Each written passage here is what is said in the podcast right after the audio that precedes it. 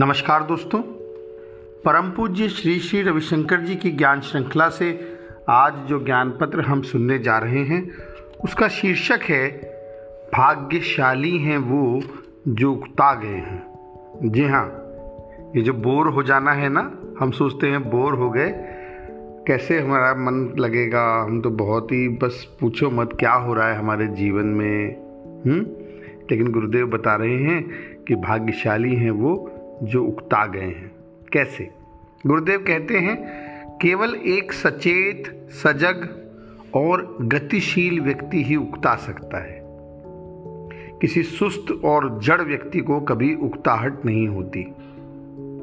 यदि तुम ऊब गए हो, बोर हो गए हो, इसका अर्थ है कि तुम अधिक जीवंत हो, मानवीय हो। ये तुम्हारी उन्नति और तुम्हारे विकास का चिन्ह है। उदाहरण के लिए एक पशु एक ही काम को बार बार करता है। वो कभी उकताता नहीं है। गाय, घोड़े, पक्षी, वही काम आजीवन करते रहते हैं।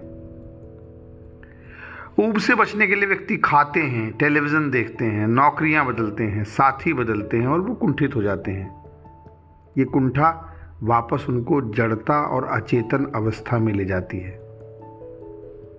केवल दो ही स्थितियों में उकताहट नहीं होती, या तो पूर्ण जड़ता की स्थिति में, या दिव्य चैतन्य की स्थिति में। यदि आप उकता गए हो तो ये तुम्हारे विकास की निशानी है। उकताहट तुम्हें गतिवान बनाती है।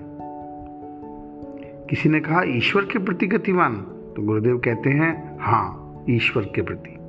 इसलिए अपनी उकताहट पर गर्व करो और उत्सव मनाओ।